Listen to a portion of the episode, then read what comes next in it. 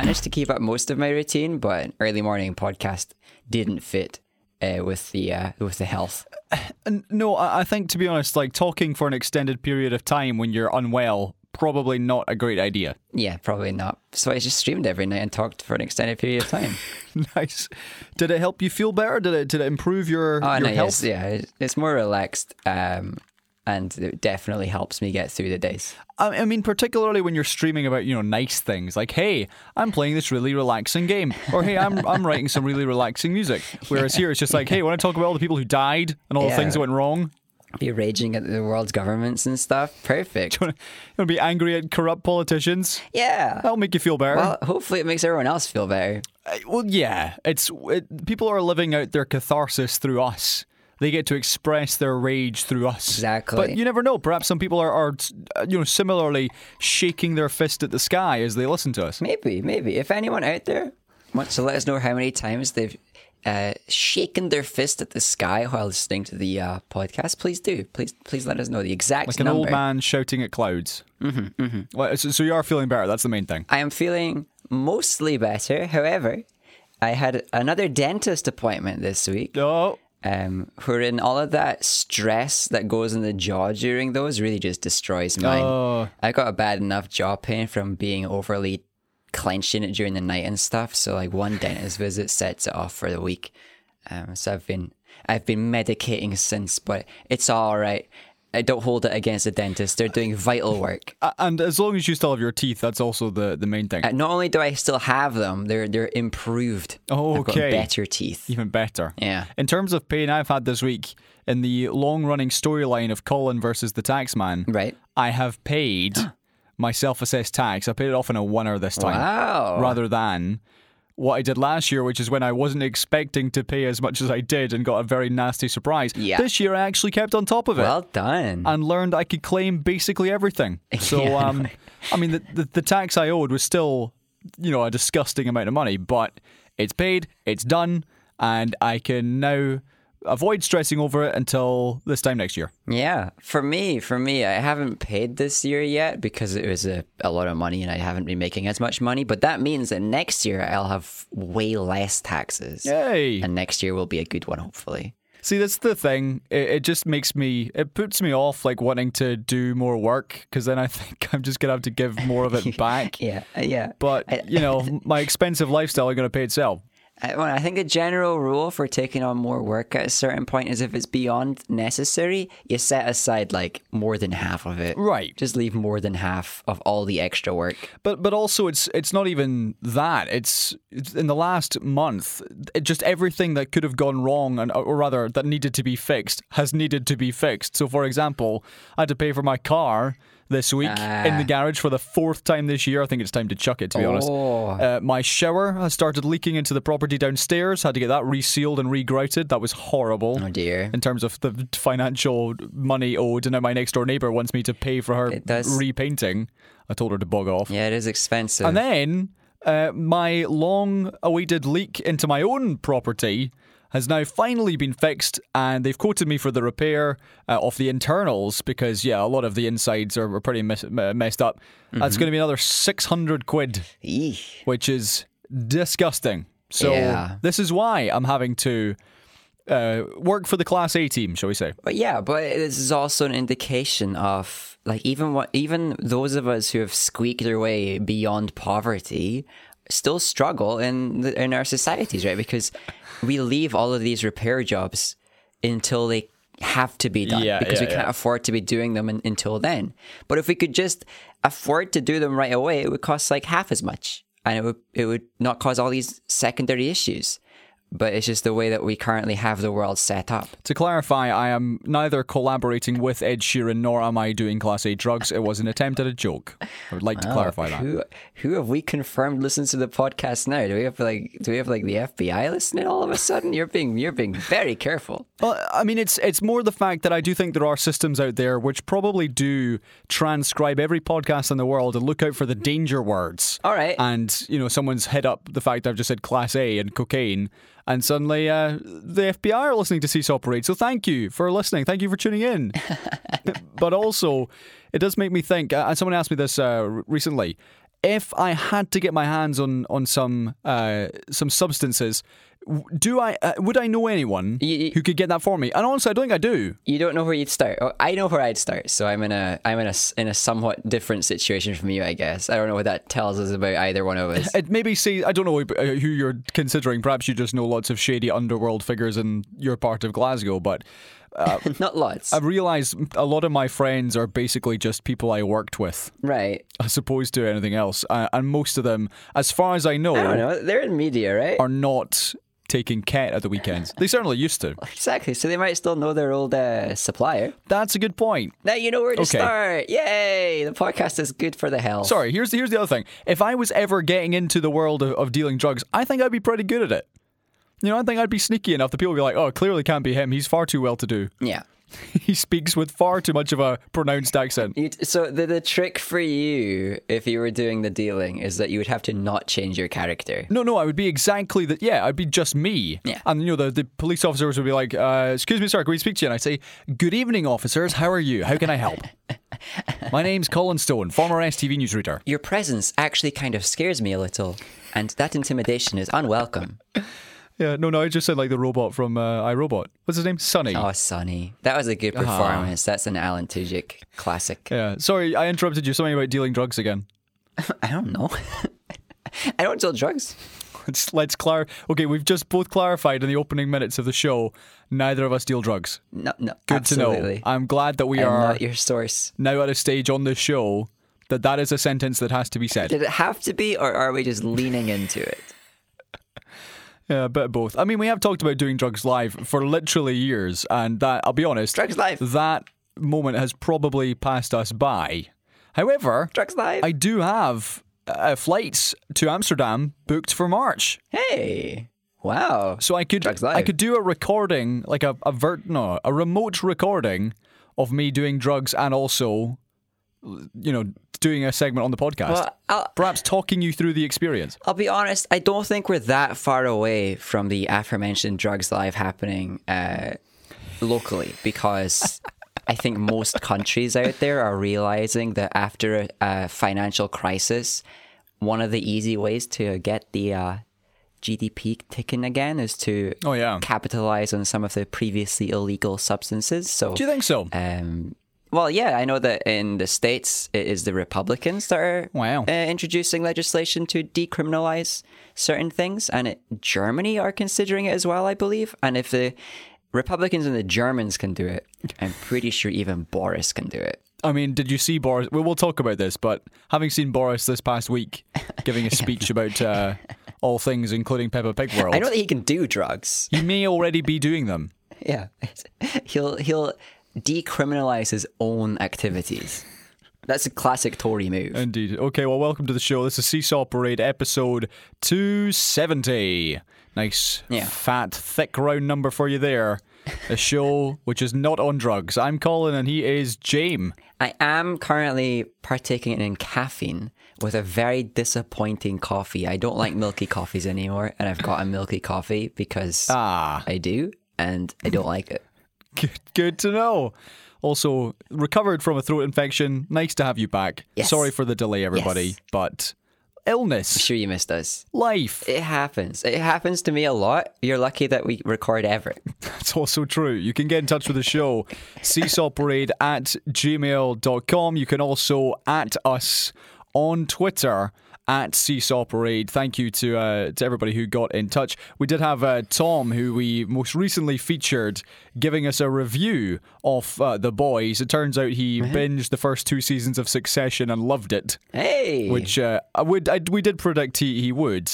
Um, but uh, yeah, he was very glad to hear his review and um, slagged off his own uh, his own voice, saying, "I definitely ummed and ahed and repeated myself, but it was by far my best attempt." L- listeners, he may have sent me four or five versions until he, he was happy with one, but that's okay. That's that's what happens with this show. You'd be amazed how much I cut out of this show from the two of us. We've been doing this for years 270 episodes there, and the pauses and the redos and everything, is endless. Yeah, no, you'd be amazed if you listen to like an unedited raw seesaw parade, which we may do live, maybe on Twitch at some point. Then you'll you'll be like, why do I listen to this show? This is just a, a poor show. They're idiots. The only reason I listen to it is because it's people I know in it. They're idiots and they just polish it. And I, f- I feel guilty that uh, people I know do something and I don't listen to it. I, I suppose I should. I see the play count and I go, oh, okay, I'll do it this time. Do you know what? It's something that's, I, again, it, it used to bother me. It doesn't anymore. But uh, I, or rather we, myself, Chris and Gadeum, Right. put out a new Llama Bonanza song last week. All right, yeah, yeah. and uh, put out put out the video on YouTube. Now I had I had uh, tweeted or put out another video from the, our recording in October Right. to say that this video called "Child of the Dust" was coming out on a certain date. It was going to be out on Friday, the nineteenth of November. right, yeah. To the extent I was so busy. That I just didn't get a chance to edit it until the Thursday night before it was due to come out. Oh, dear. And I finished it at two forty-five in the morning. And Graham, my, my partner, not your your brother, Right. Um, it would slightly awkward if they were the same person. Graham with an H was uh, saying, "What? Can you not just wait? You know, it's it's okay if it's a day late." Obligation. I said no, no. I, I said I said uh, to our loyal fans that it would be out on this particular Friday. It's Yeah. got to be ready by then. Right. And so I, I published it. Okay. It went out on Friday nineteenth. Absolutely. And uh, we're a, less than a week after it's been published. I think it's on like twenty two views. I'll take 22. I'll take 22. That's not bad.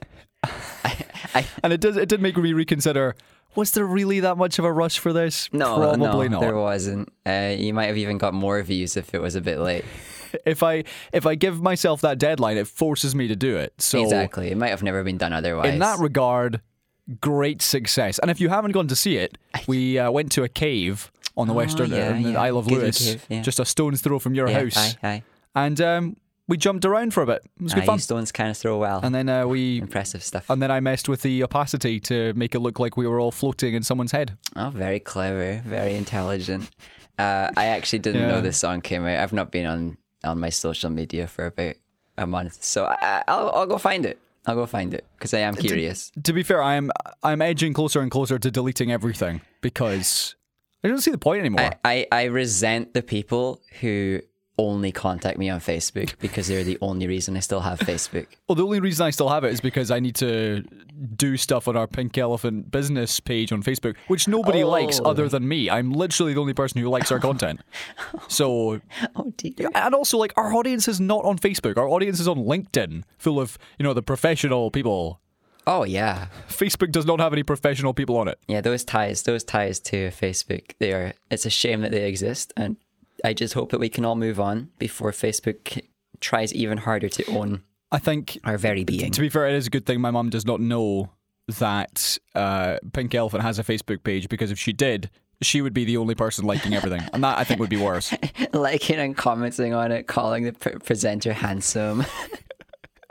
Yeah, that's um, that's about it. I mean, to be fair, I posted this Llama Bonanza song on our face on my Facebook, Right. And she was the first person to like it and then oh comment dear. in Gaelic with let's see, one, two, three, four, five, six, seven, eight emojis. Okay. Eight. It's a lot. Who needs to put eight emojis in a comment? Enthusiastic parents. That's who.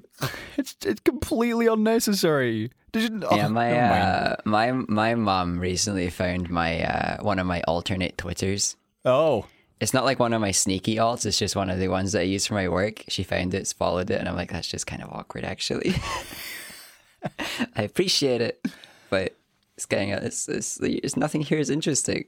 yeah. It's, uh, you know, it's I appreciate the support, but the first like and the first comment being from your sixty-one year or sixty-year-old mother yeah, is not the vibe I'm going for. I'll be honest. it doesn't go a long way in the esports scene. But if it means that I get an extra four views for this video that I stayed up to quarter to three making, which is actually it's a good video. It's a great video, good song. Yeah, But I'll take it. it's fine. Okay, anyway, that's uh, that's that's beside the point. At Seesaw Parade, or if you really must, write to us on Facebook, then you can. But um, you know, we'll get to a point where eventually we'll just start a PO box, and that will be the only way you can get in touch with us. That would weed out the poor. Having to buy a stamp. We'd still get a grand total of zero letters anyway, so it's fine. Okay, let's move on. Uh, lots has been happening the last little while, so let's crack on and start with the aforementioned Prime Minister and a shambolic speech Oh, he gave on Monday.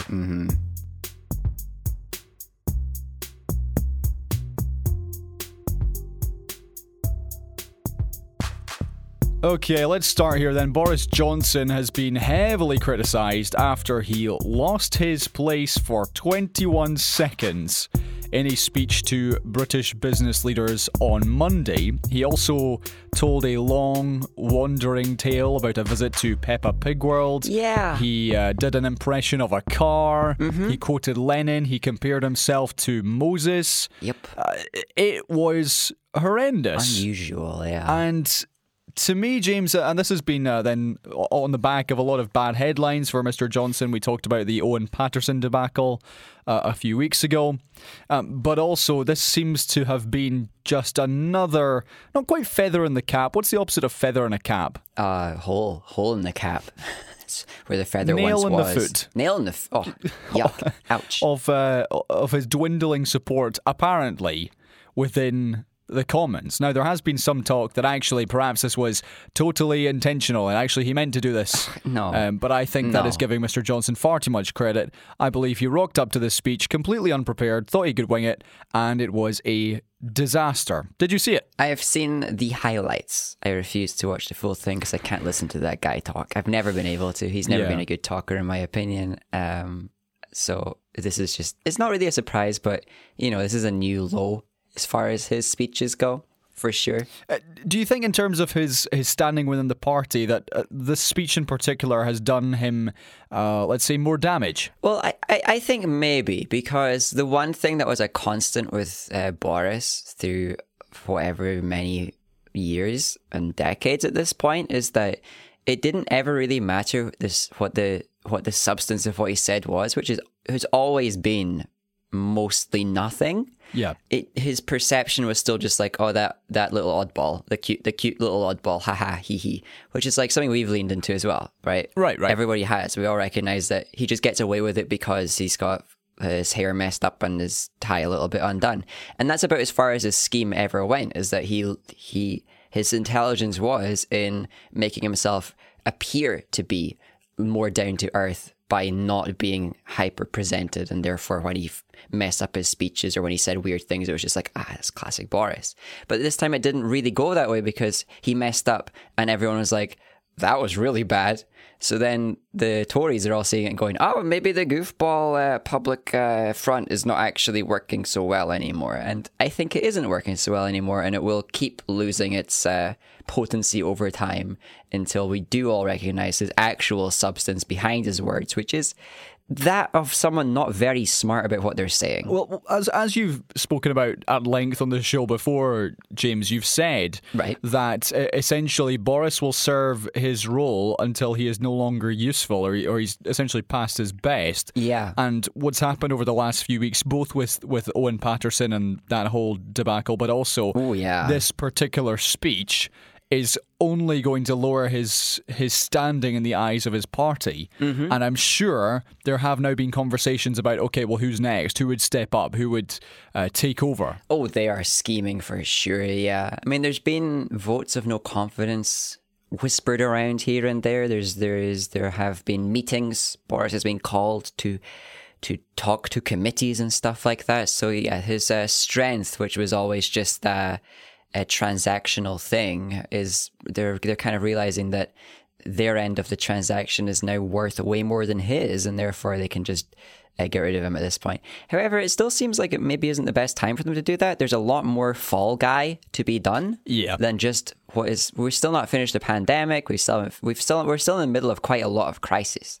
So I'm thinking they'll they'll want to hold on on the on the on the cashing in of the Boris until a few more things are gone. But it does feel inevitable at this point. and then the Tories will pick our next PM again. There was also in the the last week or so. This affects much fewer, far fewer of our listeners, but it was the HS2, this high speed rail link. Yeah, yeah. Which, uh, after many, many years of planning, has now been essentially the north part of it scrapped. So rather than build uh, miles and miles of uh, this high speed train line from the Midlands to Leeds, Yeah. that is now gone. Uh, I believe it will only go as far as Manchester. Yeah. And uh, basically, the rest of the network will be improved under the Integrated Rail Plan, Mm-hmm, it's gonna be great. which um, I think was described as as the cheap and nasty option. Yeah. So that has also not helped, particularly in that part of the country where he did get a lot of uh, blue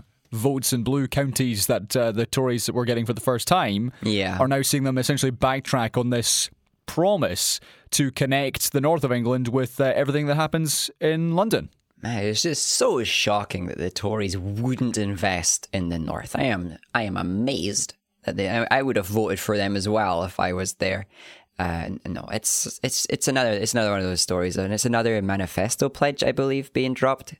Um, Keir Starmer's doing that as well, though, uh, but he's actually got no power at all, so it's less embarrassing. Um, it's just more pledges being being dropped, more projects being lost, more more of everything going wrong. And again, it is Boris that is going to be taking the blame now. He's not. He's not. I think he's run out of people further down uh, the pyramid to to blame things on. We've had a few people let go, and maybe there's nobody else the party's willing to sacrifice for Boris' sake. I guess we'll see uh, where this all leads.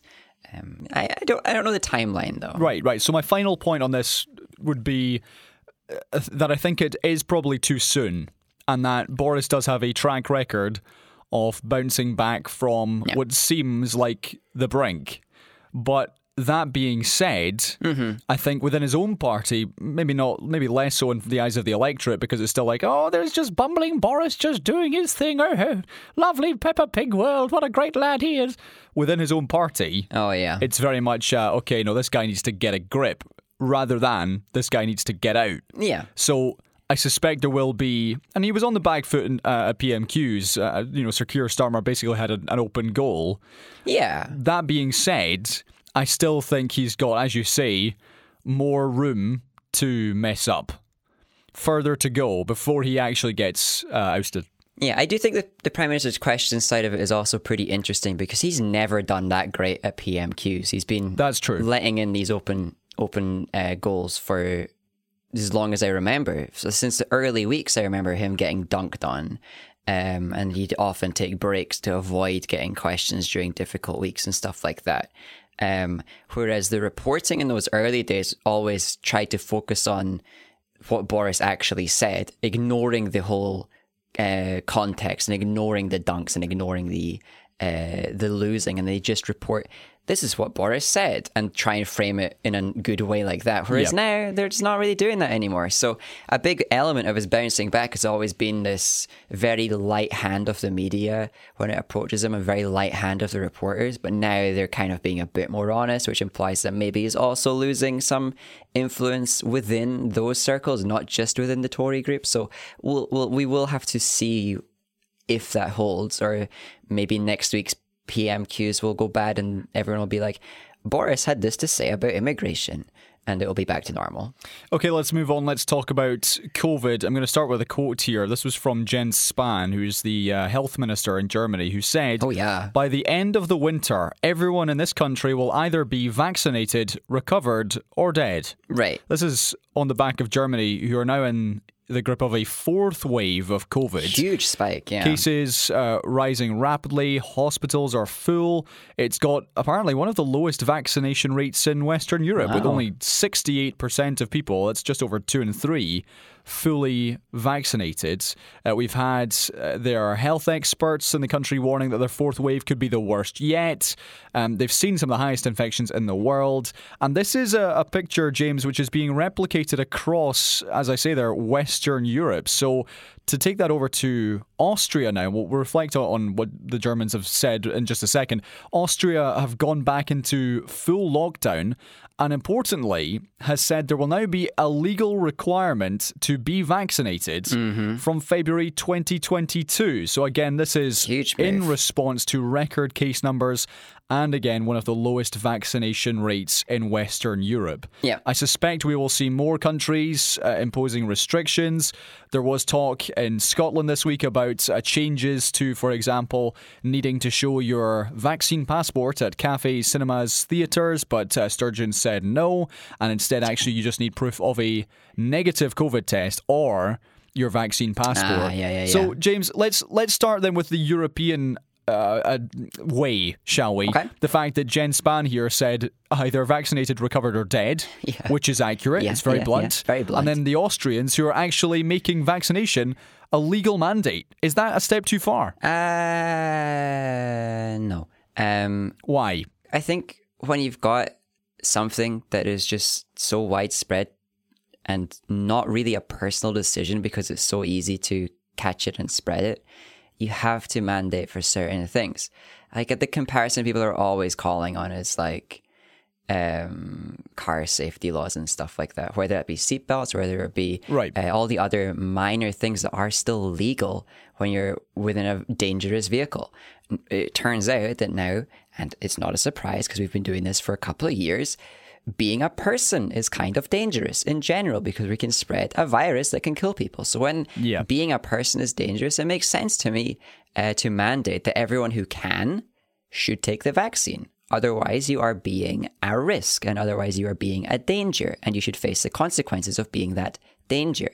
Um, there is always a worry of government overstep with such things, but we've had enough time now that it would even be for a normal vaccine enough time for me to have full faith in it without the expedited nature of this vaccine with the fancy new technology they used. Um, and generally, we've already got similar things going on for all sorts of uh, places and people. We've got very similar laws. This isn't really overstepping beyond what uh, governments already do in many cases. Um, I also think that they can take this calculated risk because a lot of the countries in Europe are experiencing massive amounts of anti vaccine and anti lockdown and anti this and that protests that are getting pretty violent even though there aren't really any lockdowns or vaccine mandates. Everyone is just so easy to manipulate Right. that they're protesting against things that aren't happening. So the government can just do those things and get the same protests anyway. So I can see why they're doing this step, and I don't think it's like some erosion of uh, of uh, liberty to prioritize the freedom of everyone over f- the the freedom of one individual. I think it is very strange Okay. that people lean on this idea of individual freedom being the only freedom that matters when to me i will take and I, I would hope that many people would take a lot of steps to reduce their personal freedom for the sake of everybody living freely So just just at this point, uh, let me put forward a couple of thoughts. Uh, playing devil's advocate in a way, Sure. but also I, I, I agree somewhat with, somewhat with what you're saying. So, for example, if we look at polio. Polio uh, was last a a serious illness that could and did kill mainly children, about to uh, about 700 a year, uh, somewhere between the 1920s and 1950s.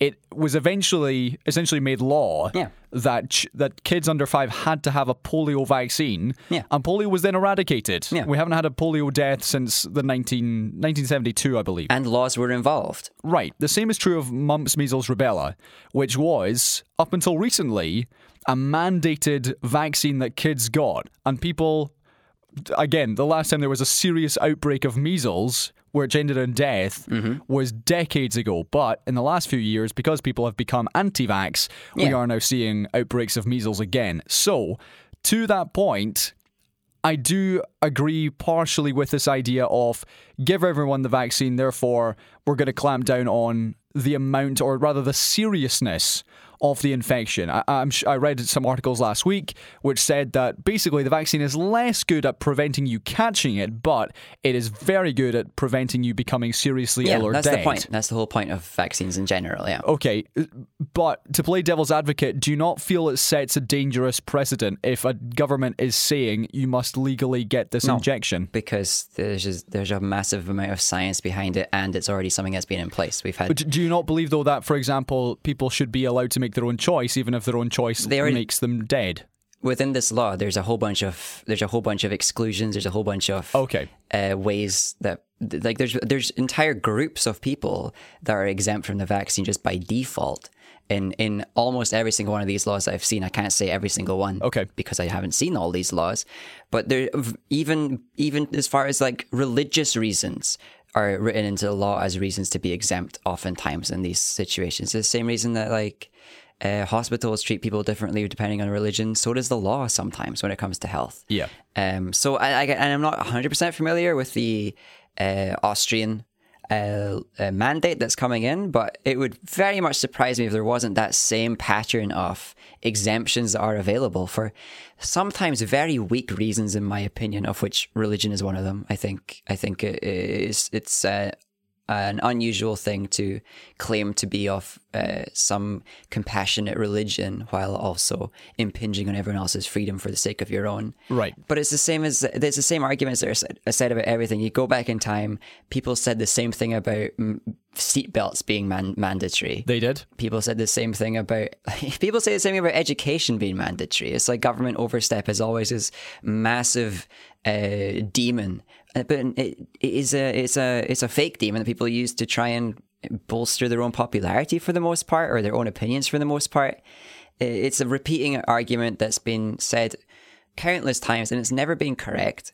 And they've always just had to shift it to the next thing that is hey look Okay. at this this is a sign that the government's going to start like telling you what food you're going to be eating every day. Mm-hmm. like and what how much free time you're allowed to have every single day um, just because we can have exceptional circumstances lead to exceptional laws doesn't mean that normal circumstances are going to have exceptional laws it doesn't it doesn't follow logically On the before we move on onto the UK and and here north of the border, cases have been on the rise for a little while. They're yet to get to, to record breaking levels, but they are slowly rising as was expected over this particular period. Yeah. Uh, do you expect there will be regulations or new restrictions brought in over, let's say, Christmas and New Year?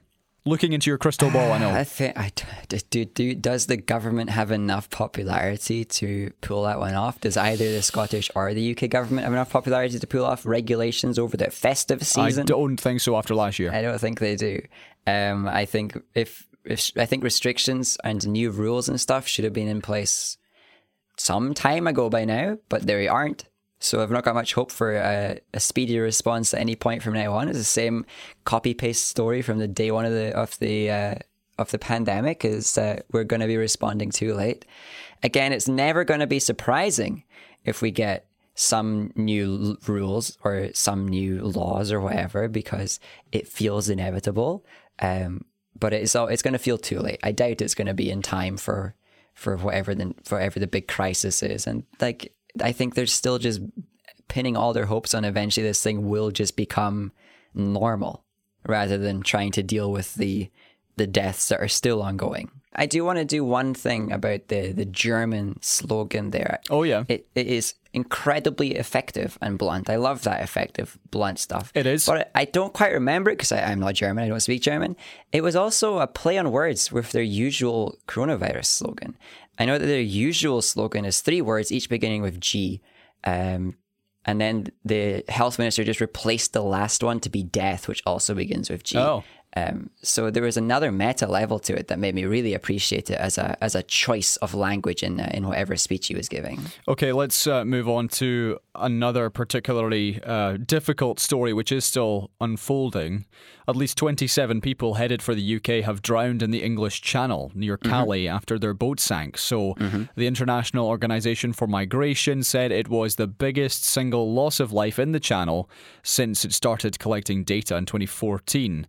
Uh, Prime Minister Boris Johnson has said he was appalled. We've also had uh, Emmanuel Macron, the French president, agreeing to step up efforts to prevent such crossings.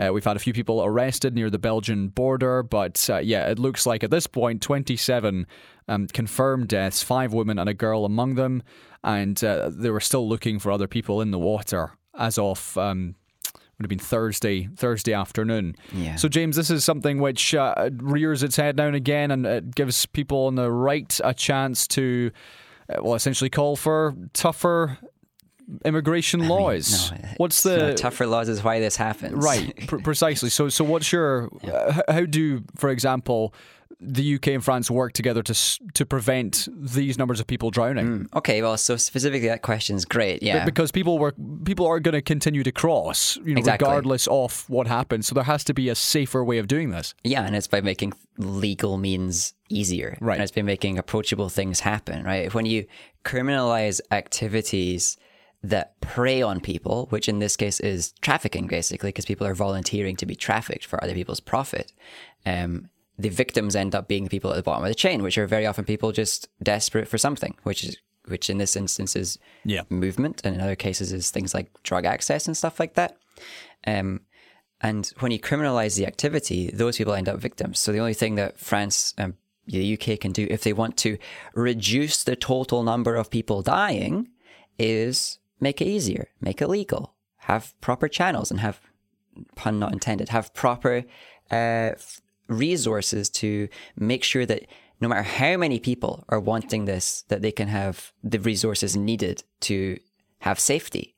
But that's not going to be the response because, as you say, a bunch of people with anti-immigration leanings will take this as a, as almost a success story. I wouldn't be surprised if there was celebration within certain teams because it's more people dying instead of making it here, and it makes migration look like the bad guy for them somehow. Um, and that will be the response that is blasted across the media. It won't be the compassionate response. It'll be the response that gets the most clicks. And instead of leaning towards the compassion, which is the answer to the question for what should France and the UK do, be compassionate, they'll lean towards like, what should France and the UK do?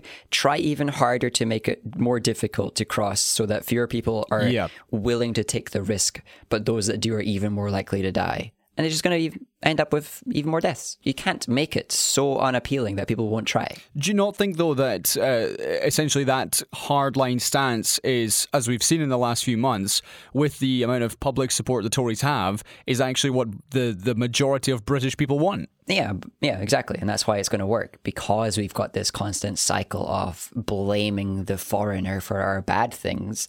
It is a, it is a stance that gets popularity. But the truth is that we need them. We need the immigrants. We need the workers. We need the families because that's just the way that populations function.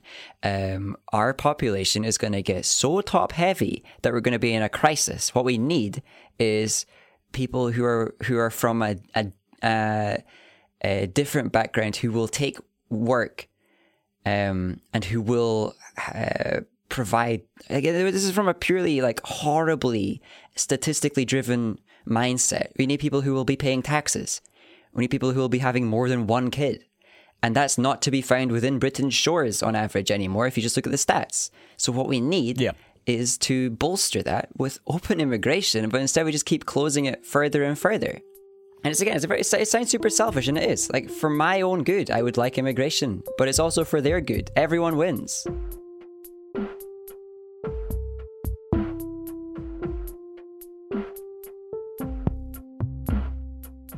Okay, James, let's move on and talk entertainment. And first of all, what we've been watching. Now, it has been almost a couple of weeks now, so we do have a collection of movies here. I've got, uh, in fact, we both have three because we both saw Dune. Yeah. Dune. And I deleted a D- couple of other ones from the list of things to talk about. I watched so many things.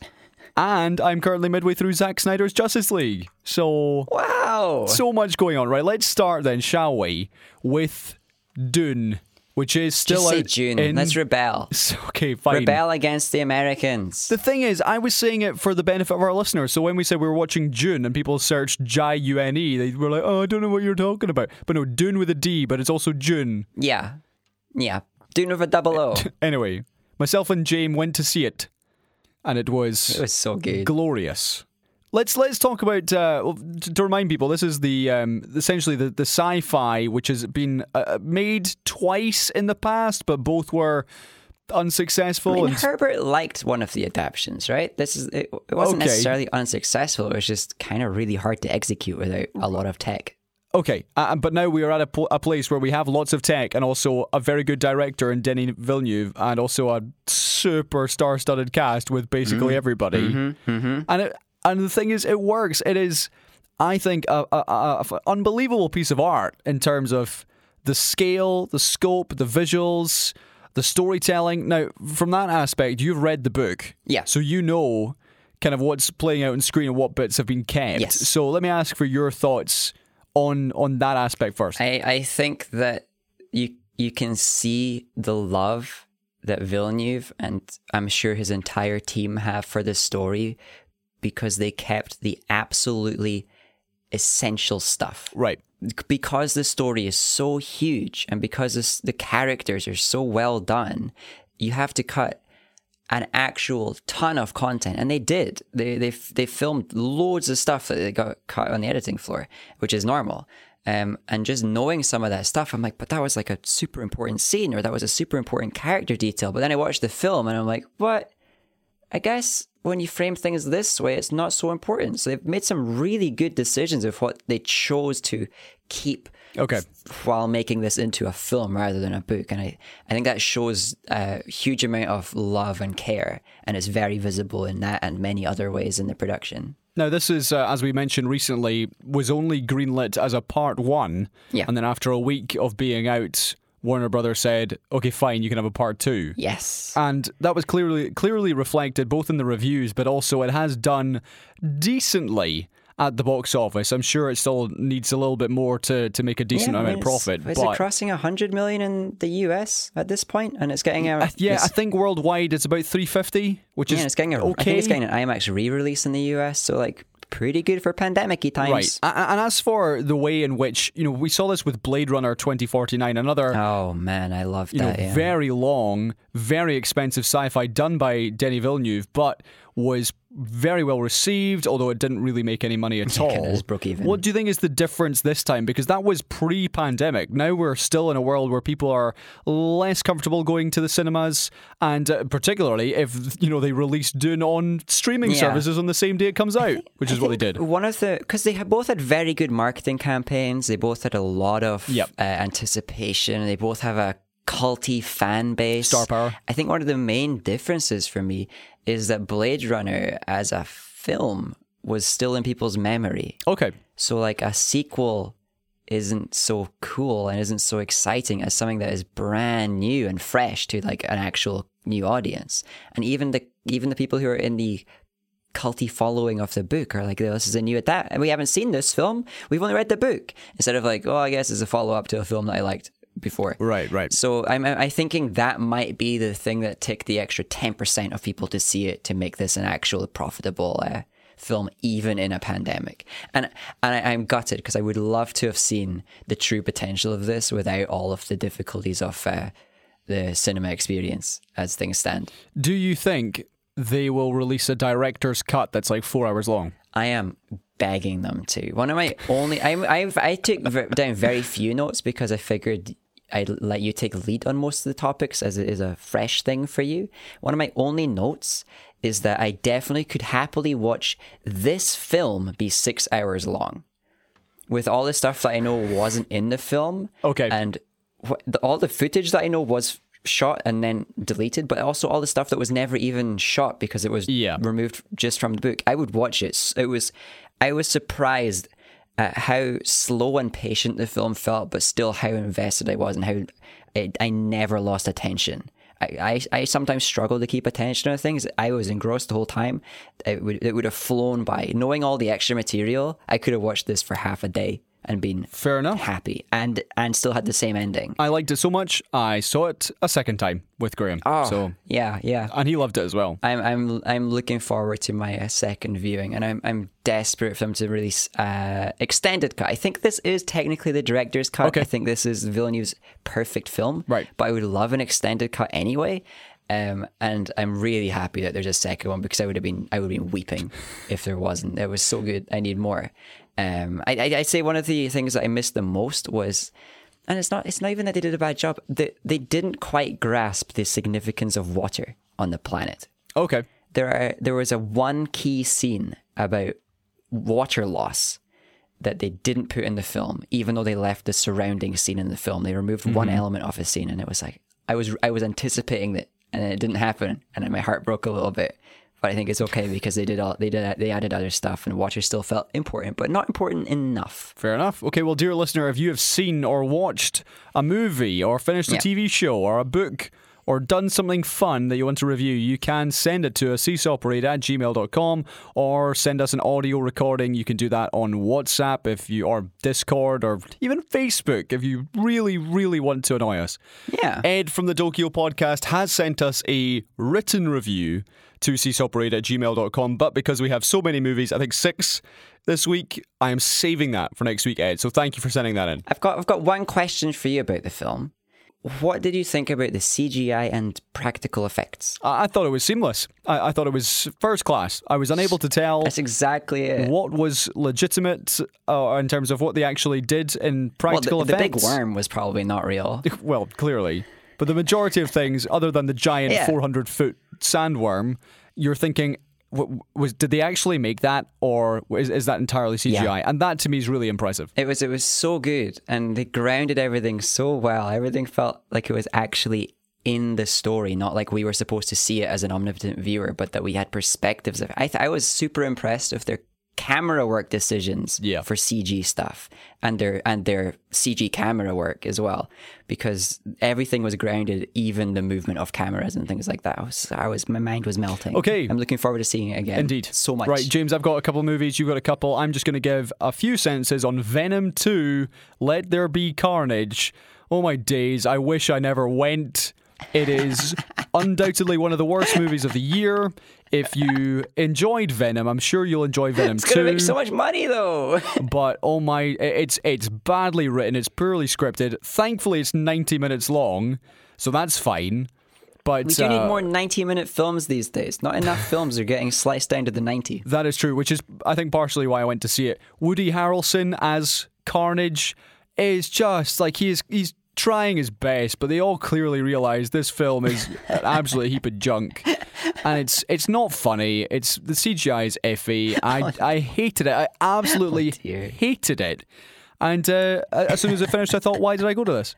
Although in, in fact sorry I, I'll, I'll take that back. The only thing i liked was the post-credit scene. There was that was literally the only bit of the movie i thought oh interesting Do you want to spoil it for me? I'm not going to watch it. nope nope i'm just gonna leave it there i'll tell you after after we finish because some people would be annoyed by it Okay. Okay, James, hit me with one movie, and then I'm going to spend a little bit more talking about the new Marvel movie, Eternals. I watched The Green Knight. Okay, so give us a little bit Yeah. of a reminder as to what this is, because we did talk about the trailer probably about 18 months ago. Yeah, so this is uh, artsy, whatever the studio is A23, A24, A22, A22, A27. 22, It's a road of some kind. Uh, A69. ad- adaptation of uh, Arthurian legend, a classic. Yes. Um, if you don't know the story of the Green Knight, watch the film, you'll kind of get it. If you do know the story of the Green Knight, watch the film because they change it enough that it's super interesting. and it's Dev Patel um, in the lead role. It's Dev Patel lead role. Most of the film is him, of course, because most of the characters are very, very B characters aside from him. Um, and he he's phenomenal, uh, phenomenal. He's phenomenal in it. He's great, wonderful. Uh, loved every second of his acting, really. Um, because they lean into the theatrics.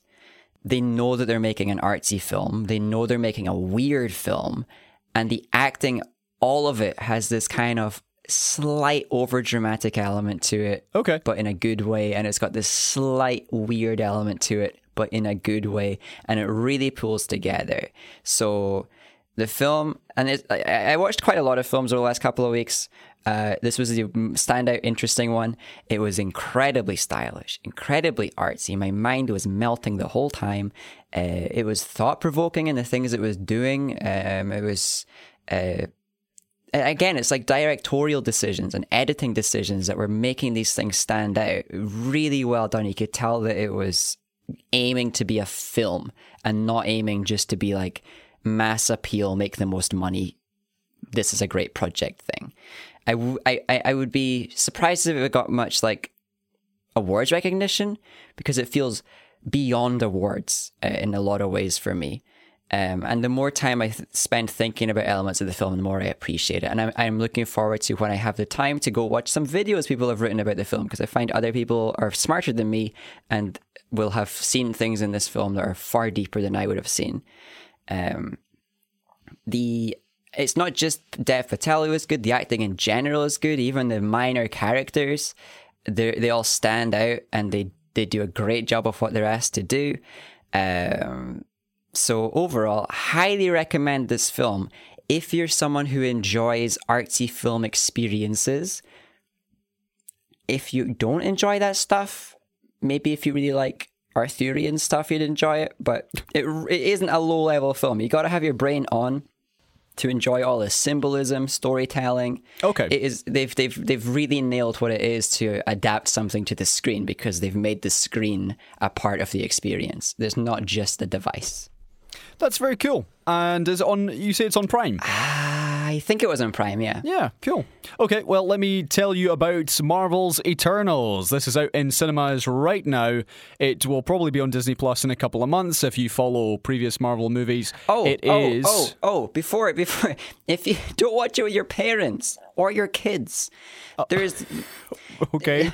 you'll. Why? I don't want to spoil it, but semen is on the screen. Interesting. I, I would love to know the context of that, Not but also I really like- wouldn't. Naked giants, but there was also another part where semen was actually in frame. That's very okay. They, I said, as I said, they lean into the artsy. They lean into the. This is just how it is being presented. I mean, I, I hope they don't literally lean into it. That's uh, unpleasant. It's like Dev had a major accident on set, slipped. I'll be honest. I think the last time I, I saw that in a movie was uh, Call Me by Your Name, but that was expected because that was kind of the whole point. I think it's a thing. I think it's an actual. It's a recurring thing in uh, films produced by Random Road Studio. Okay.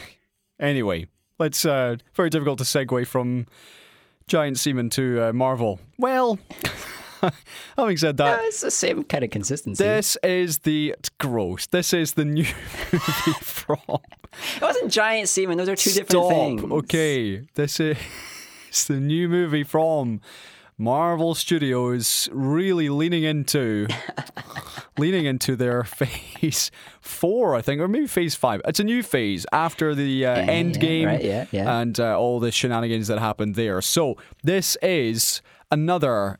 A-list star-studded cast. You've got the likes of Angelina Jolie, Richard Madden. You've got Gemma Chan in the lead role. Kit Harington, who's better known as Jon Snow from Game of Thrones, as well as yeah, there's all sorts of really high-profile actors in this movie, and it's directed Okay. by Oscar winner Chloe Zhao Yes. who won uh, Best Director for Nomadland, which is basically the total antithesis of this movie. So let me let me tee this up. This is essentially the st- the story of also uh, Salma Hayek's in this as well. She's an although also an A-lister.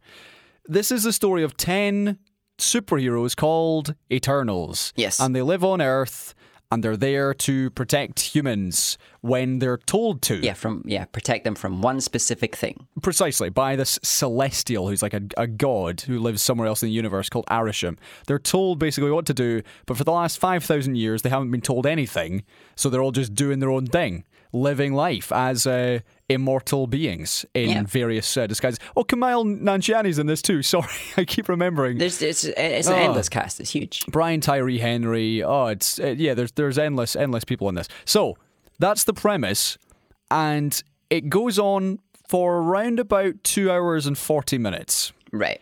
It is The long one. among the longest Marvel films. It's certainly the longest Marvel origin movie by quite some distance. yeah, it's the longest non-mashup film. And the thing is, there's so much in this movie to like. Okay. For example, Brian Tyree Henry, Henny, Brian Tyree Henry plays, I believe, the first gay superhero. Yes. Which is depicted on screen. He has a he has a husband and a kid. Oh. And uh, that scene where he kisses his husband goodbye has sadly been cut from various countries in Southeast Asia, but that's by the by. Yeah. There is a gay superhero on screen. That's great. There is a Asian female lead, Gemma Chan. She's okay, but it's the fact that she's a she's the lead character. There's a Korean actor. There's a deaf mm-hmm, actor. Mm-hmm. First one ever Yeah. genuinely she's deaf and that's that's a big part of the movie all these things there's you know portrayals of PTSD of you know mental health issues all sorts of really interesting and powerful themes so it's such a shame that this movie is just so boring it is beyond dull and it is easily in my book in the bottom 3 of Marvel movies ever Oh no. and it's because it's not because, for example, with Thor Dark World, which is often at the bottom of people's ranks, you know, it's a toss up between the two because they're bad for different reasons. Right. The Dark World was bad because it was classic superhero, underdeveloped villain, bad scripting, bad dialogue, unfunny, Right, cliched right, right, action sequences, blah Yeah. blah blah. Whereas in Eternals, just it's just ponderous Right. and the I mean the the dialogue is okay, but it's it's not. Uh, here's one thing I will say about it: there's there's maybe two Marvel esque jokes in it, Yeah. and that's it. That's not surprising. and neither and neither of them work. Okay. but it's also the fact that you know the villains. they put one of them in the trailer, right? they did, yes, the, the whole IKEA table thing. Okay. The villains are forgettable. Yeah. Th- the only thing I liked about it was that the charisma of a few of the superheroes, in particular, uh, Kumail Nanjiani uh, as Kingo and Brian Tyree Henry's Phastos, Right. Yeah. are, are great. Uh, Barry Keoghan, the uh, Irish actor, is also playing uh, one of the. He plays Druig, also very, very good. So, if I was to go back and a few years ago and go up to Kevin Feige and say, hey, you're going to make an Eternals movie, I would say choose like a couple of them yeah. and make them the, the centerpiece of the movie Yeah. because what they attempt to do is make all 10 of them. The centerpiece of the movie, and it just doesn't work. Yeah. This sounds very Marvel. Yeah. Yeah. The only thing that worked was there is a, a kind of a bait and switch. You think the movie's going one way and it turns and says, aha, we yeah, got that's you. not a surprise either. Yeah. Yeah. But actually, it worked. It, it, it totally worked. I didn't see it coming. So there's a couple aspects of it. And yeah, there's bits at the end, which, yeah, I'd say fair enough.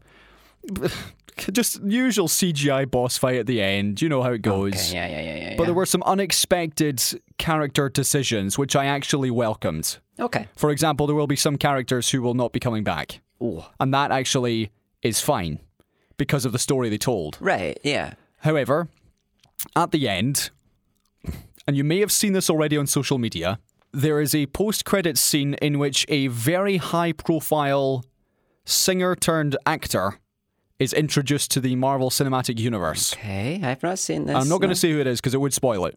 And that was bad. It's the accent awful, the introduction awful, and this idea that yeah, it finishes with the Eternals will return, and you think, don't really want them to. you know, if it was based on that one, Yeah. no. So the only thing I can think is, and they actually did maintain the most charismatic uh, superheroes Right. Right. Right. Right. Right. which you could then build a sequel around. And they, clearly they've set it up for a sequel. The only thing I can think is that it- they go down the route of Thor. And you, Thor was very much a kind of, oh yes, I'm very serious, and yes, I'm very serious superhero. And then There was some humor. Yeah. they did Thor Ragnarok, and suddenly he's actually like one of the best characters because they've given him character and not yeah. just They got and they got rid of the cringy humor right. that they had in the second film. So I do think there is still hope for them, and particularly now that there's a kind of a slimmed down cast. Yeah. So No. I, it, it was, it just, I would never ever want to see it again. Oh dear.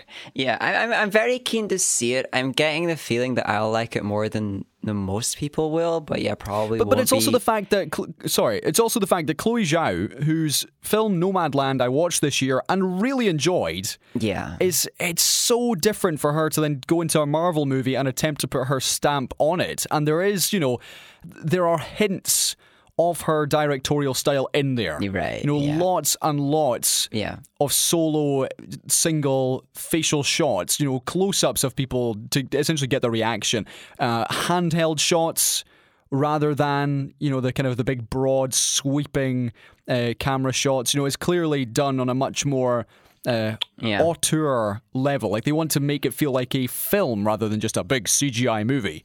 But that being said, you still have to have them all fight on a big beach against this six limbed creature at the end. Right. Right. Yeah. And you think, well, you know, it's all well and good having an Oscar winner, but not when you f- essentially force her into a corner Yeah. to make her do this stuff. No, uh, like I, I, I, I hoping I'm hoping as lessons learned for Marvel that they can kind of have high goals in terms of making things that feel different, but they have to allow for things to be made for human beings. So Yeah. I remember the whole build up to the film. There was this confusion about how they're going to be presenting it, and the like. There isn't a main character, and there needs to be. When you're present, when you're introducing an entire new subset of characters, you've got to have an insert character for the for us to to feel attached to and to feel like we are uh, connected with and to experience things through and I, I was hoping they, they did that and that was just bad marketing in terms of trailers and stuff. But hearing that they didn't, I'm kind of like, that's a big shame because you need that grounding in a in a big film like this. And uh, I, I'm assuming it's very easy lessons to learn for Marvel. I'm um, I'm just hoping they try again with interesting things like this, with Yeah. m- more stylish films, with uh, slower paced stuff. Uh, but I think big lesson learned is that you can't just remove the humor and remove the the quippiness and still have a good film. You need to also have a different goal. And I don't think they had an established goal. Right. And it's also the fact that there would be some people who would say, oh, but no, you, you should love this stuff, Colin, because it's done by Chloe Zhao and it's got a deaf character and it's got a gay character and it's got really thoughtful themes. Not at all. You can still have a bad, boring movie with all those themes in it. Yeah, exactly. So I congratulate them for at least attempting to do something un-Marvel. Yeah. But it just didn't work. But uh, yeah, it sounds like they just didn't have any drive. They removed all their usual drive and they didn't put any other drive in there instead. And also, I'm glad they didn't ask Richard Madden to do a different accent because he's very Scottish in this. And actually, I think it's fine.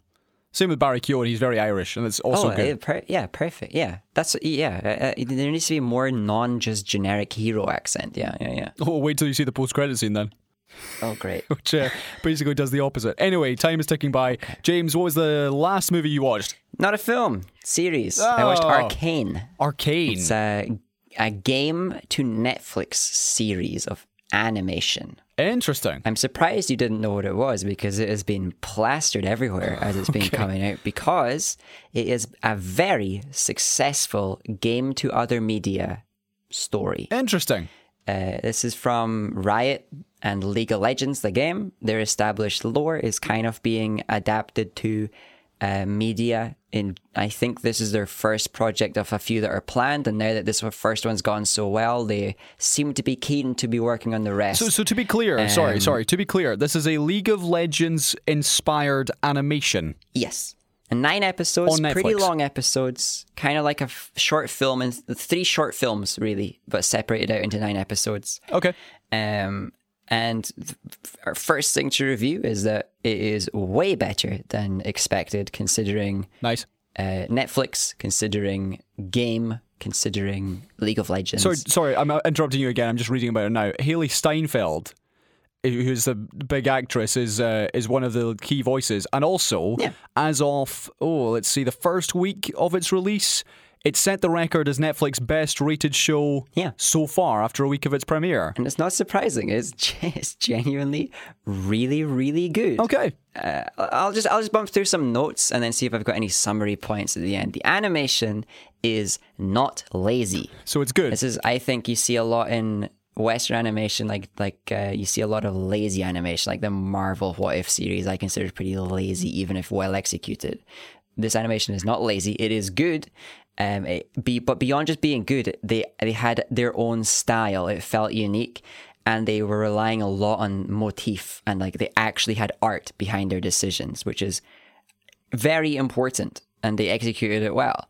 Uh, the characters are not just a direct copy paste from the established lore. So the one of the lead characters, if you just read about their lore and stuff like that, is kind of pretty cringy. But in the in the series, they're very three dimensional.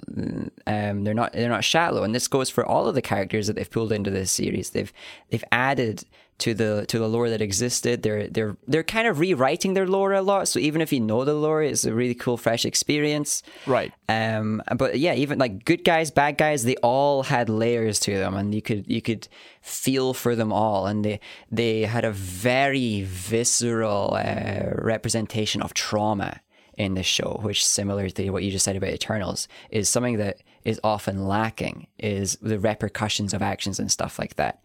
Um, they've set up, they've done so much setup for future series, while also wrapping this one up well enough that it was a really good watch on its own, and I'd recommend watching it, even though it kind of obviously is setting up a season two. I'd recommend jumping in now and enjoying it. Um, the plot wasn't like really out there, creative and fresh, but it also wasn't too predictable. Um, and it leaned heavily into the medium, so they know they're animating stuff for this, so they can lean into that for like uh, just if characters are going from A to B, let's go from A to B in a cool way rather than just like the plot goes from A to B. Um, the voice work with everyone, I loved it. I thought even minor characters, the voice work was well done, which oftentimes is another element that kind of gets a little bit lazy when you see Netflix animations and similar similar studios animations or similar producers animations.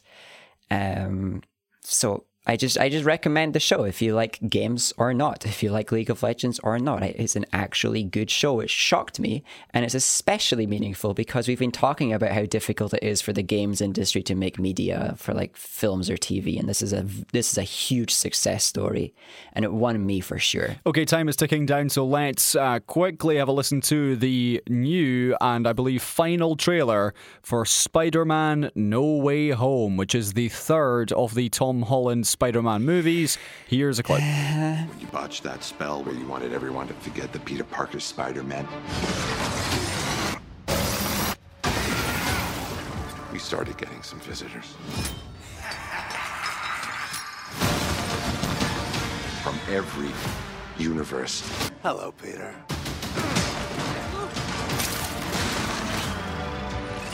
You're not Peter Parker.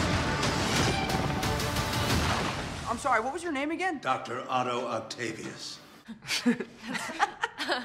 Wait, no, seriously, what's your actual name? Okay. I think that noise just before the clip from you there, James, summed up how I felt about the trailer. What did you think? The more I see from this film, the less excited I am for it. Right. Yeah, it looks very Sony. Not very Marvel, very Explain what you mean by that. It just it just feels like they've gone for the put more characters on screen so the people will be more entertained method of entertainment, which Right. is one of the reasons that Marvel's achievements so far were usually, aside from the Eternals and stuff like that, an accomplishment because they could have so many characters at once and it felt really good. Whereas this trailer is just like, here's a bunch of characters. And I know in my head there's more that weren't in the trailer.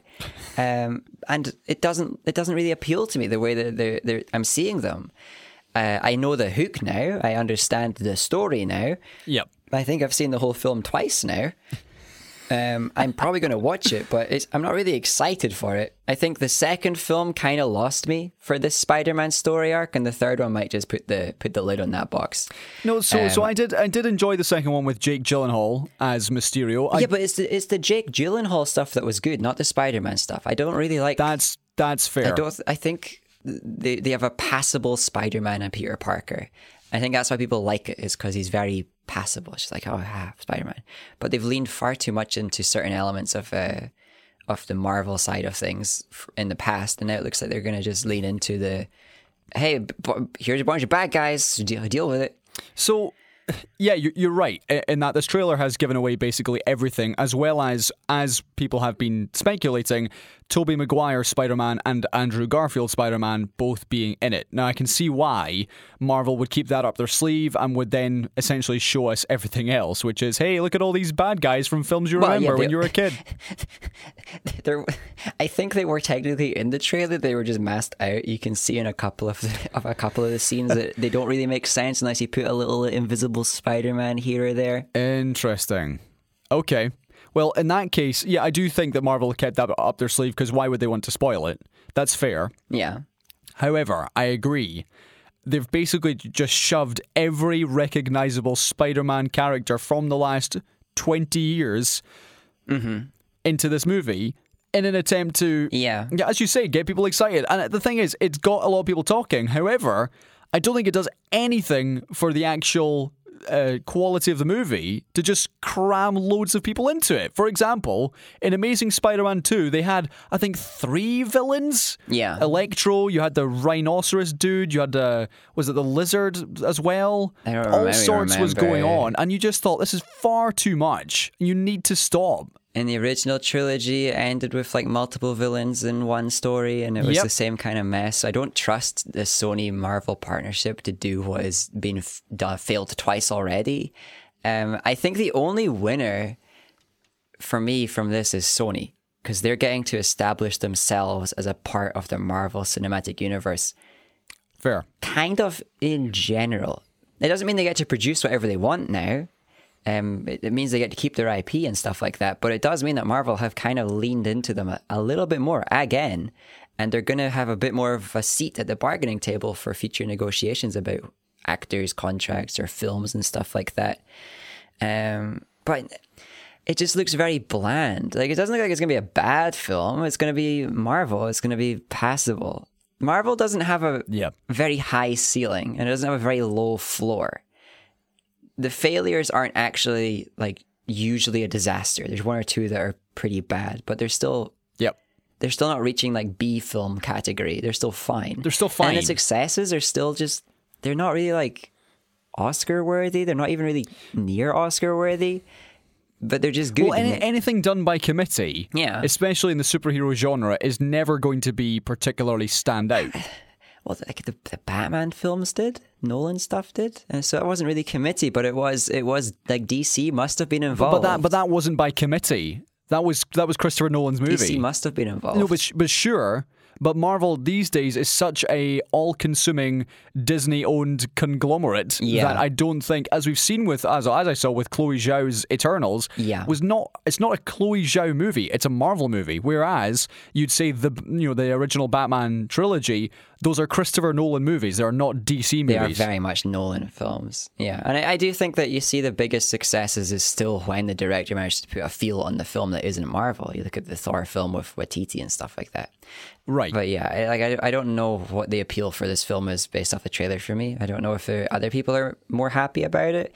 I think it will be cool, but eh, Okay. I'm not excited. Right, let's uh, go to one final story before we uh, wrap up with our final section. Britney Spears has described the termination of her conservatorship that uh, controlled most of her life for 13 years as the best day ever, telling her Instagram followers she was going to cry. This was uh, a judge in LA last week who ended that uh, legal arrangement set up by the 39 year old's dad, uh, dad, set up by her dad Yeah. in uh, 2008 uh, with the, with immediate effect. So that's that. She is out of that. Congrats. And she can now go on and retake control of her life. Good news. Yeah. And maybe like counter sue. Or even further sue, take it to civil and try and get some compensation and damages and stuff like that. So Do you yeah, think big- she would just? Do you think she'll just leave it as is though? I mean, that seems like kind of continuing the the hurt or or getting out of it. depends how sure the case is and how attached she is to to to the idea of getting repayment. I guess, yeah, because maybe she is just happy to leave and have control over her life again. And you know, it's uh, it's a high profile case of something that happens not a lot, but often enough that it's a trouble. So I'm glad there is this case because other people can look to it and see that you can escape these horrible situations. Uh, and it might even be a little easier now that a high profile person has managed.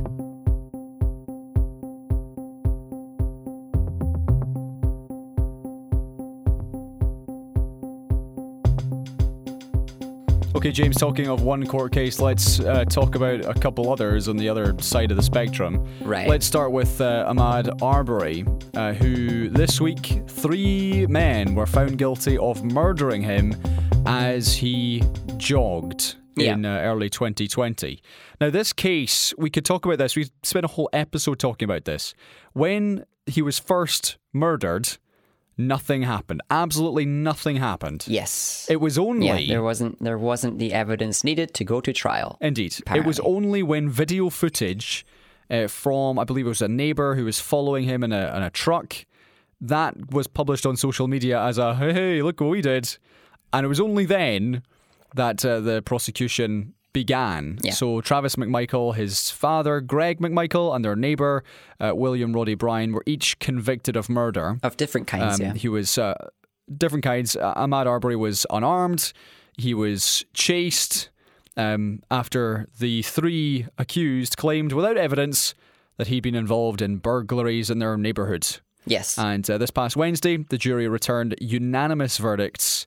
And uh, yeah, convicted Travis McMichael, who was the one who shot him three times with a shotgun uh, on all nine counts. So the uh, the sentencing, I believe, will come later. But yeah, James, this is uh, justice served. It is, and it was three people who brought lethal force to vigilantism, basically. Uh, and when it went wrong. They used that lethal force, um, and it turns out doing so is bad. I think they had broken enough laws, or they'd been immoral enough, in my opinion, just trying to be vigilantes. Yeah. Uh, to then cross the line into turning that into a lethal situation is obviously uh, awful, and this does this does feel an awful lot like there is justice here.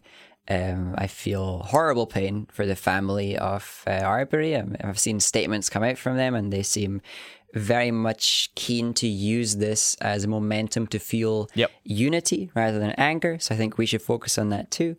Um, and moving forward, I hope that uh, they feel more at peace knowing that there is uh, justice in getting those, you know, pretty dangerous people into a less dangerous place for the rest of us because you don't want people out about who are willing to grab their guns and do a little bit, bit of vigilanteism with no evidence. And it's vigilanteism, full stop. Never mind no evidence. Okay, well, let's talk about the other trial which concluded this week. We talked about it on the previous episode. This is Kyle Rittenhouse. Yep. This was the uh, the teenager who shot dead two men during anti-racism protests last summer, who was cleared Yes. by a court. We even had uh, U.S. President Joe Biden uh, come out to say how uh, he was he stood by the jur- the jury, but he was uh, dismayed by the verdict. So this was uh, the 18 year old Kyle Rittenhouse who uh, sobbed as he was acquitted of all charges over the shooting in uh, Kenosha, and uh, yeah, that's been welcomed by those on the right as a Indeed. justice has been done here. Well, and, and and some moderates as well. Um, and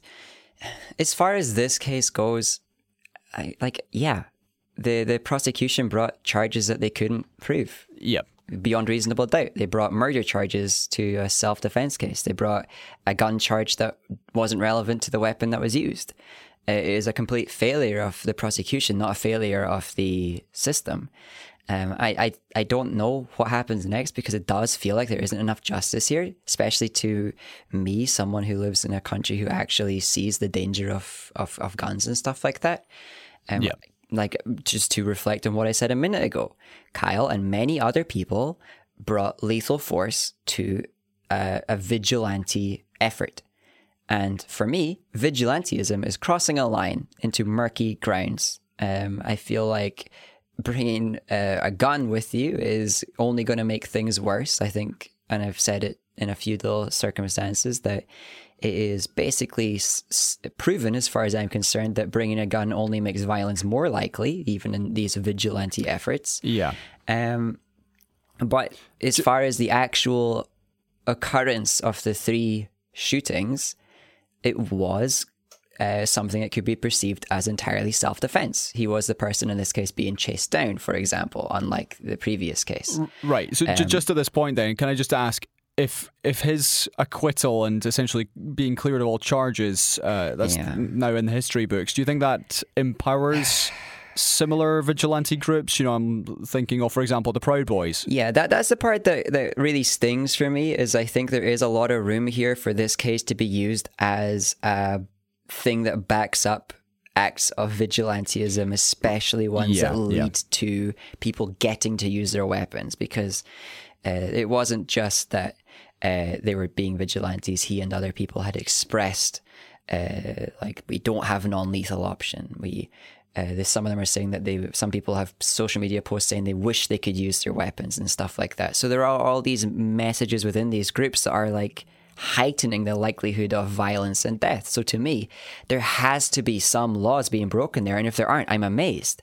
I don't understand how you can uh, go out after a curfew with a weapon to a place with the goal of like being involved in violence, whether it be uh, aggressor or just somebody who's wanting to be a part of it, like, and then have no laws be broken. When at the same time they're saying that all the people who were there on the other side are breaking laws, right? Uh, just by being there, you can't imply that every single person on the street uh, where there are riots on that side are breaking the law by being there, without implying that you're also breaking the law by being there with your weapon. Uh, so it, it, it's it's just it feels like there's a lot missing to me, and it's a shame that it can be wielded by uh, groups who are more inclined to repeat this um, as a as a thing that backs them up. Um, and I don't know what you do to counter that. I think Kyle kind of did a little bit of countering because he has expressed support for BLM in the days since. Which dismayed a lot of people on the, the right. They were like, oh, I can't believe Yeah, it. exactly. I can't So believe he, he- supports, you know, equality. he removed a little bit of his like deification in their eyes and by doing that um, and i think he's the only person that can control where the narrative goes from here Yeah. and i can only hope that he doesn't take this as an opportunity to grasp onto celebrity because celebrating this uh, situation doesn't matter i think um, I think if he got done for the murder, it would have been a miscarriage of justice. And I think it is a, a poor sign of justice that he didn't get done for anything at all. But the but the prosecution is the failure here, not the jury. Yeah. Uh, the the judge was a bit weird uh, in some ways, but I don't think any of the weirdness really affected the case.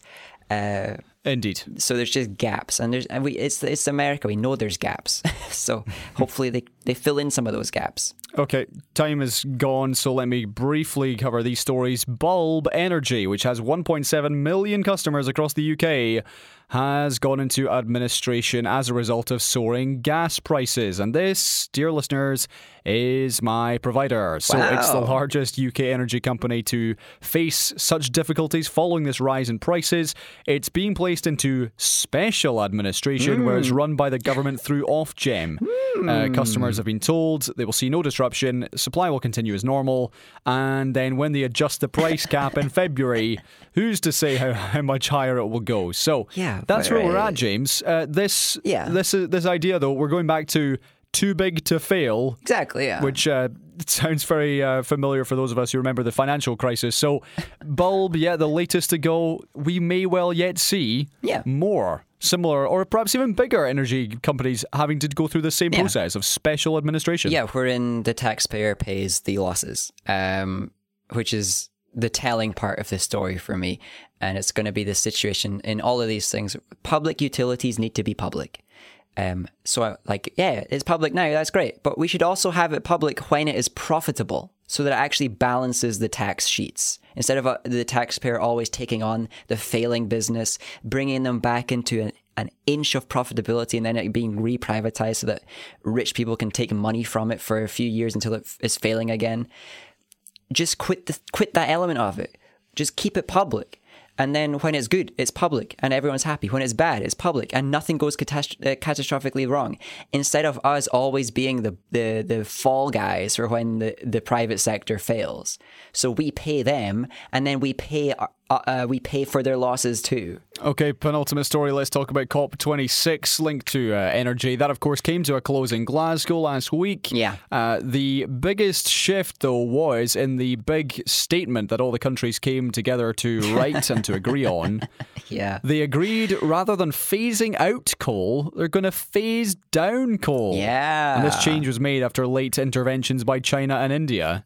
Um, it is the first time that plans to reduce coals have been uh, reduce coal usage have been mentioned in such a climate deal. But yes, phasing down rather than phasing out, Yes. which uh, comes down to the money, then, doesn't it, James? Yeah, it just feels a bit weak. And it is countries who rely more on the coal sector to make their money or to power their grids that are more keen to have an easier life ahead of them where they don't have to completely transform. They can just be a bit lazy and keep the money flowing.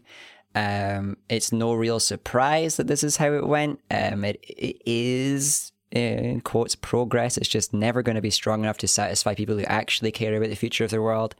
Um, However, again, it, it, it is kind of relying on the idea that we can incentivize carbon recapture and the removal of other greenhouse gases and the reduction of emissions where you are making emissions and all that stuff. Which, as I've said many times, the only way we can have success in the current system is to make that stuff profitable for people to do. The system sucks, the system is corrupt, the system is driven by people making money, so you've got to make it m- easier for them to make money by being good than they, they, it is to make money by being bad. Okay, and, And that's that's again the taxpayer pays as always. okay, and uh, lastly, for the time being, uh, because time is gone, let's talk about YouTube, who have now hidden dislike counts on YouTube videos. This is in an effort to uh, protect content creators from harassment. And uh, essentially, yeah, so videos which would often be in the past uh, subject to, let's say, dislike hijackings, where a certain person would get set on Sure. by keyboard warriors and their videos would be dislike ratioed to uh, high heaven. Yeah, it was a So- it was a huge problem. So now, if you go on YouTube, you'll only see the number of likes a video has rather than how many dislikes it has in most cases. well, yeah, and you see the, whether you've disliked it or not yourself. right. What do you think of this? which is great for repeat viewers. I think they're um, making a decision for reasons that are very different to the ones they're saying publicly. How so? I think they came up with some very presentable and public reasons to to say why they're doing this, but really it'll be for profit and it'll be to make corporations happy. It'll be to make the platform easier to monetize. Yep. It is not for anyone's mental health. They don't care about mental health. It is not for um, keeping small creators from being vulnerable. They don't care about small creators. Uh, we already had the ability to turn off um, similar like the our our our our view of our videos results and stuff like that. Um, but I, I don't think it's like a scummy move either. It's just how the internet is going. It's not really a surprise. Like they did it. Oh well, we'll move on and we'll find other ways to to show that we dislike a video. Uh, if there was no dislike button from the beginning, we'd have found a way to tell people we dislike their video and it will be done. The top comment will be upvoted disliking the video or something like that.